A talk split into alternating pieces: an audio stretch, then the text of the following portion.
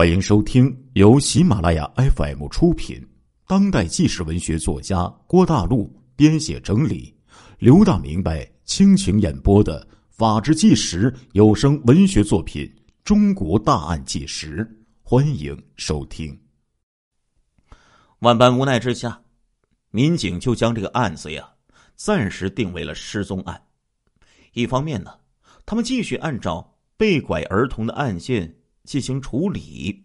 一方面，他们四面寻找孩子的踪迹，尤其是可能藏尸或者是埋尸的地方。自然了，如果要处理尸体，最方便的就是距离刘家不远的南海湾森林公园那里面有大片的森林呢。只是这个公园面积不小，密林森林密布，搜索并不容易呀。民警们派出多名警察，在联防队员的帮助下进行搜索，热心的群众也加入进来。一方面呢，他们继续调查拐卖儿童的案件，四处张贴失踪儿童照片和寻人启事。然而，十二号一天，民警们毫无收获。到了十三号，刘家突然又多了一个人。这个人呢，叫做蒋贵阳，江苏人，是刘婉玲的男朋友，刘家的准女婿。蒋贵阳就住在附近的一个小区当保安，每周呢来这个刘家一两次。他说十三号早晨呢，自己才知道失踪孩子失踪的事儿，就立刻请假赶过来了。蒋贵阳情绪很激动，大声的质问民警。你们是干什么吃的呀？我女朋友弟弟妹妹两个大活人，光天化日之下竟然被人给拐卖了，到现在了还没有一点线索，你们真是窝囊废呀！民警说：“是不是拐卖还没有确定。”蒋贵阳说：“这不是放屁吗？两个孩子不是被拐卖，难道有人杀了他们吃肉吗？”民警说。你说话我客气点怎么能骂人呢？蒋贵阳就说：“怎么的？你们办事不力，我还不能说了呀？我就是刘家的人，他们就是我的亲弟弟亲妹妹。要是找不到，我跟你们没完！我要去市里，去省里，去告状。”见到这个蒋贵阳和民警干上了，刘老汉赶紧过来拉开了。哎哎哎，你你怎么能这么说话呀，民警同志啊？你你别跟他计较，他说话一直都是这样啊。这边姜贵阳就对刘老汉说：“爸，你放心，走遍天涯海角，我也要把弟妹找回来。对了，这是五百块钱，您收着。你也知道我薪水不高，这点钱你千万别嫌少。”刘老汉推辞，姜贵阳啊，把这个钱呢。就硬塞到了他的口袋里。我们都是一家人，您老就别见外了。话说十天之后啊，刘家的这对孩子呢，还是毫无音讯。这期间，刘家夫妻几乎是天天以泪洗面，仍然强撑着四处寻找。而准女婿蒋贵阳似乎呢。比刘家夫妻还要积极呀，几乎班都不上了，而且呢，发动工友帮忙寻找。同时，这蒋贵阳对民警的态度更加恶劣了。有一次，他直接拿着一封信，对着民警吼道：“看到了吗？看到了吗？这是写给省委书记的。信上说我弟弟妹妹被人拐走了，因为你们无能，始终找不到。我跟你们说。”再给你们几天时间，要是找不到，我就把信寄出去了。这一下呀，民警们确实着急了。如果真的孩子被拐卖了，那一定是被卖到外地呀，寻找就不是几天能够搞定的呀。就算知道卖到什么地方去了，去外地解救送回来，那至少也得十天半个月呀。蒋贵阳这个家伙似乎是个愣头青，做事儿呢不分轻重。如果他真的写信去省委书记那地方控诉的话，那警方真的会受到很大压力，甚至会被严厉的批评啊。于是呢，所里边就开了会，要求不惜代价尽快破案，活要见人，死要见尸。就在大部分民警着急的同时，有几位老民警觉得情况不大对劲儿啊。这个蒋贵阳这么激愤，尚且可以用这个人比较冲动来解释，但是有一个人情绪恰恰和他相反，那就是刘家的大女儿刘婉玲啊。自从弟弟妹妹失踪之后。这个刘婉玲就像没事人一样，她不哭不闹也不说话，不出去找弟妹，就整天在家里看电视。民警曾经询问过刘家夫妻说：“你大女儿怎么这样啊？”于秀莲长叹了一声说：“她呀，本来就和弟弟妹妹关系不好。”民警同志。我和他爸呀，是一九七八年结婚的，婚后没多久就生了玲玲。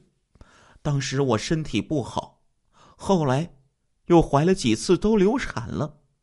医生说我这样流产下去，说不定哪天就会得上重病。我一害怕，就和他爸商量，以后干脆就去做了结扎。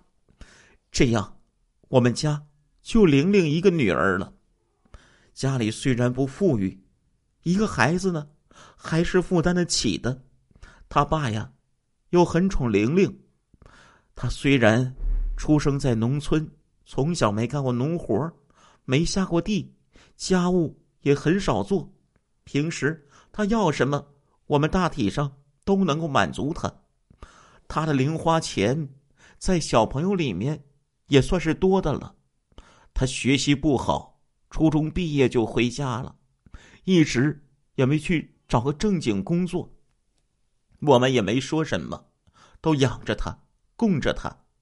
总体来说，他这十七年都是过得挺不错的。民警就问了：“那这样你们为什么这么多年了又生了两个孩子呢？”于秀莲长叹一声说：“那还不是因为……”没儿子吗？警官，您是我们本地人，您还不知道我们乡下人怎么想的呀？这么多年，我们因为没儿子，在村里呀是直不起腰啊。人家表面上不说，暗地里都笑话我们。每年过年走亲戚，看着人家三兄四弟，我们就一个女孩，也感到面子上挂不住啊。生了玲玲十七年后，有一次我和门口大妈吵起来，大妈骂我：“你厉害什么呀？活该你家里就一个女儿，断子绝孙，还敢生气呢！”我听了特别生气。当时我的身体恢复了，应该可以再生育。我后来就和孩子他爸商量，干脆再生个儿子。他爸一开始不同意，都说四十多岁了。还生什么呀？玲玲肯定会生气呀。后来架不住我反复的说，他爸才同意了。当时啊，怕玲玲知道之后生气，我们呢都瞒着他。民警就说了：“那你们怎么生了两个呢？”于秀莲就说：“哎，这就是人算不如天算。”我们生了一个孩子，谁知道又是个女儿。我们乡下可以合法生两个，本来就不能再生了。我想，如果这样，那不是亏了吗？干脆再生一个。第二年，我又生了一个儿子，被罚款一万多元，我把家里存款几乎全都赔进去了。民警说：“啊，那你大女儿刘婉玲？”就没意见，于秀莲说：“他他当然有意见了。知道我怀孕了以后，玲玲特别生气。她说：“你们都这么大岁数了，为什么还生孩子呢？”但是我们都不理她。后来生了弟弟，罚款一万元以后，玲玲气哭了，说：“不是说好这钱给她做嫁妆的吗？现在都没了。”她说她长得不好看，又没有工作，还怎么嫁人呢？我们也没理他。后来我们。让他帮忙看弟弟妹妹，他不愿意，借口就去镇上找工作，丢下弟弟妹妹不管，我们也没办法。我听邻居说，玲玲背着我们，对弟妹很凶，经常打他们，我们也只好装着看不见。所以现在弟弟妹妹丢了，他当然不会管了。民警对于秀莲的话呀，无言以对呀。就在准女婿蒋贵阳吵着闹着要找省委书记评理的时候，另一路民警却有了收获。四处搜山的两个民警发现了一个异常的情况：在南海湾森林公园深处的小树林里，有一棵石榴树有些不对劲儿。这是整片树林当中唯一枯死的树，很显眼。民警呢也是农民出身，对这个土壤啊还是很了解的。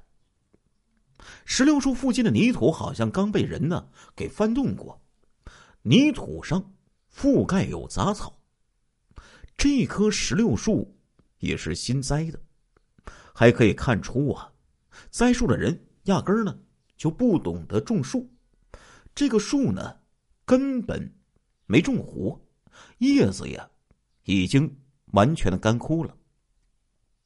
民警觉得可疑呀，便上前踩踏泥土，发现这个泥土很是松散，糟了呀，这可能就是埋藏尸体的地方啊！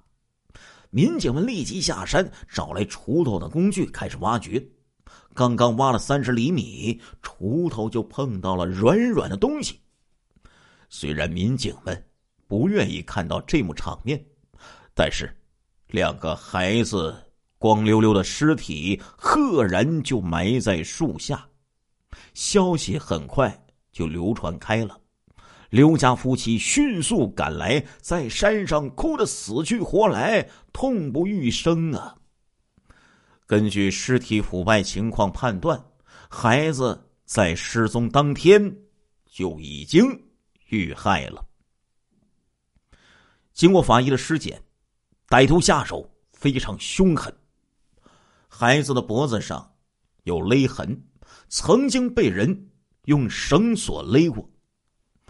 也许杀人者没有经验，勒痕并不致命。尤其是弟弟脖子上的勒痕相当的轻微，甚至不能导致受伤。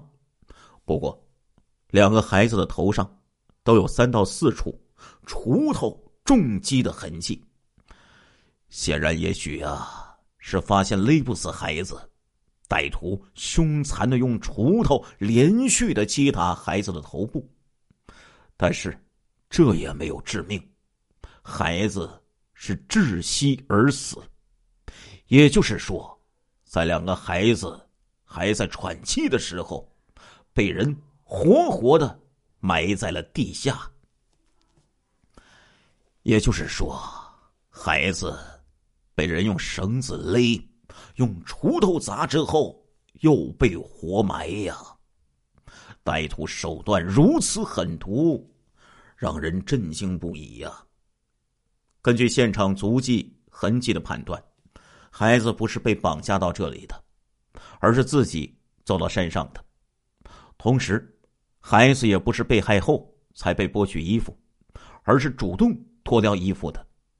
孩子没有被性侵的痕迹，脱衣服只是为了隐藏痕迹。如果是多年以后发现孩子尸体，由于腐败严重，又没有衣服。是难以确定身份的。还有，现场经过精心的掩饰，歹徒在坑上铺上了草皮，又种了一棵石榴树，进行伪装。只是这个歹徒似乎不会干农活，这棵树根本就没种活，这就是非常奇怪的事儿了。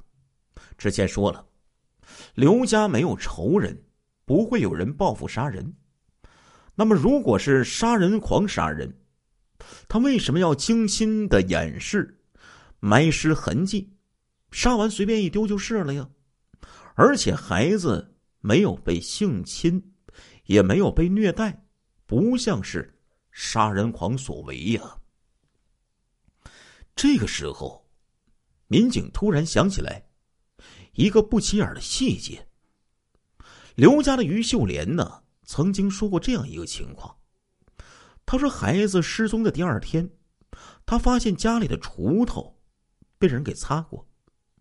前一天，于秀莲用这个锄头做过农活，没顾得上擦，而女儿刘婉玲从来没做过农活，于秀莲怀疑是有外人混入家里动了他家的锄头。这个情况似乎和这案件没什么关系。民警呢也没有把这个事儿放到心里去，但是现在可不同了呀。这时候，民警开始怀疑起了一个人，谁呢？就是那个哭着喊着要找省委书记的准女婿蒋贵阳。首先，警方觉得蒋贵阳的行为有些反常，被拐卖的。是他女朋友的弟弟妹妹，和他其实呢没有接触过几次，谈不上有什么感情。